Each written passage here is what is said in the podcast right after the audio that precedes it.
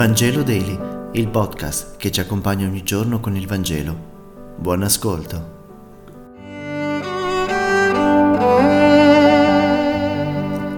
Lunedì 21 di marzo, lettura dal Vangelo secondo Luca, capitolo 4, versetti 24-30. Gesù disse alla gente nella sinagoga di Nazareth, In verità io vi dico, nessun profeta è accettato nel suo luogo d'origine, anzi, io vi dico che c'erano molte vedove in Israele al tempo di Elia, quando il cielo fu chiuso per tre anni e mezzo e una grave carestia si diffuse su tutto il paese. Non fu a nessuna di queste che fu mandato Elia, ma solo una vedova di Zarepta nel paese di Sidone. Ancora, c'erano molti lebrosi in Israele al tempo del profeta Eliseo, eppure nessuno di loro fu purificato, ma solo Naaman, il Siro. Quando la gente nella sinagoga sentì questo, furono tutti pieni di furore, si alzarono e lo cacciarono fuori dalla città.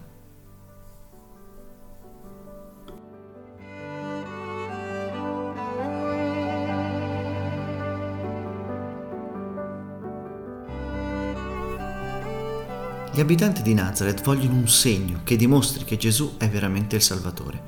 Pretendono che Dio dimostri la missione del suo profeta in un mondo che piace a loro. In altre parole, tentano Dio si scandalizzano e poi vogliono, pretendono.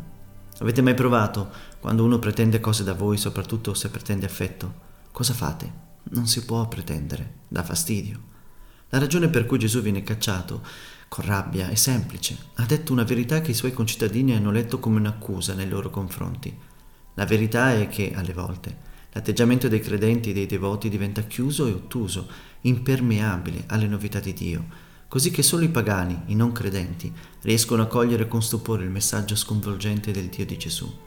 Già in Israele era successo più e più volte e la, la scrittura ci testimonia la fede semplice di due pagani citati oggi, la vedova di Zarepta, che accoglie Elia, e Naaman il Siro, che si fida del profeta Eliseo e guarisce. Allora come oggi è molto più difficile parlare del Signore ad un popolo, il nostro, che crede di conoscere a sufficienza e con sufficienza tratta l'annuncio cristiano. L'incredulità dei cittadini di Nazareth e forse anche la nostra non si pone sul piano teorico, è un'incredulità concreta. Rifiuta che Gesù entri nelle scelte della vita quotidiana, rifiuta che la sua voce, in tutto simile alle nostre voci, sia al di sopra delle nostre. È questa incredulità che impedisce al Signore di operare i miracoli. Gesù sembra voler suggerire che delle volte le chiusure mentali più difficili da demolire ce le hanno coloro che pensano di essere i più vicini, cioè quelli che pensano di aver capito tutto.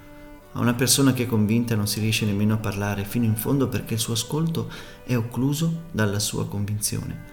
Quando la fede ci fa sentire talmente tanto sicuri da non farci più mettere in ascolto di Dio, allora capiteremo come compaesani di Gesù nel sentirci infastiditi dalle storie della Bibbia, che ci ricordano che Dio molto spesso per agire lo ha dovuto fare con quelli che erano fuori dalla cerchia dei suoi. Il Vangelo di oggi sembra volerci dire di non dare per scontato nulla, anzi, che dalle cose che diamo per scontato forse Dio ci sta parlando ancora. Grazie per aver meditato insieme e se questo podcast ti è piaciuto condividilo con i tuoi amici ed amiche. A domani.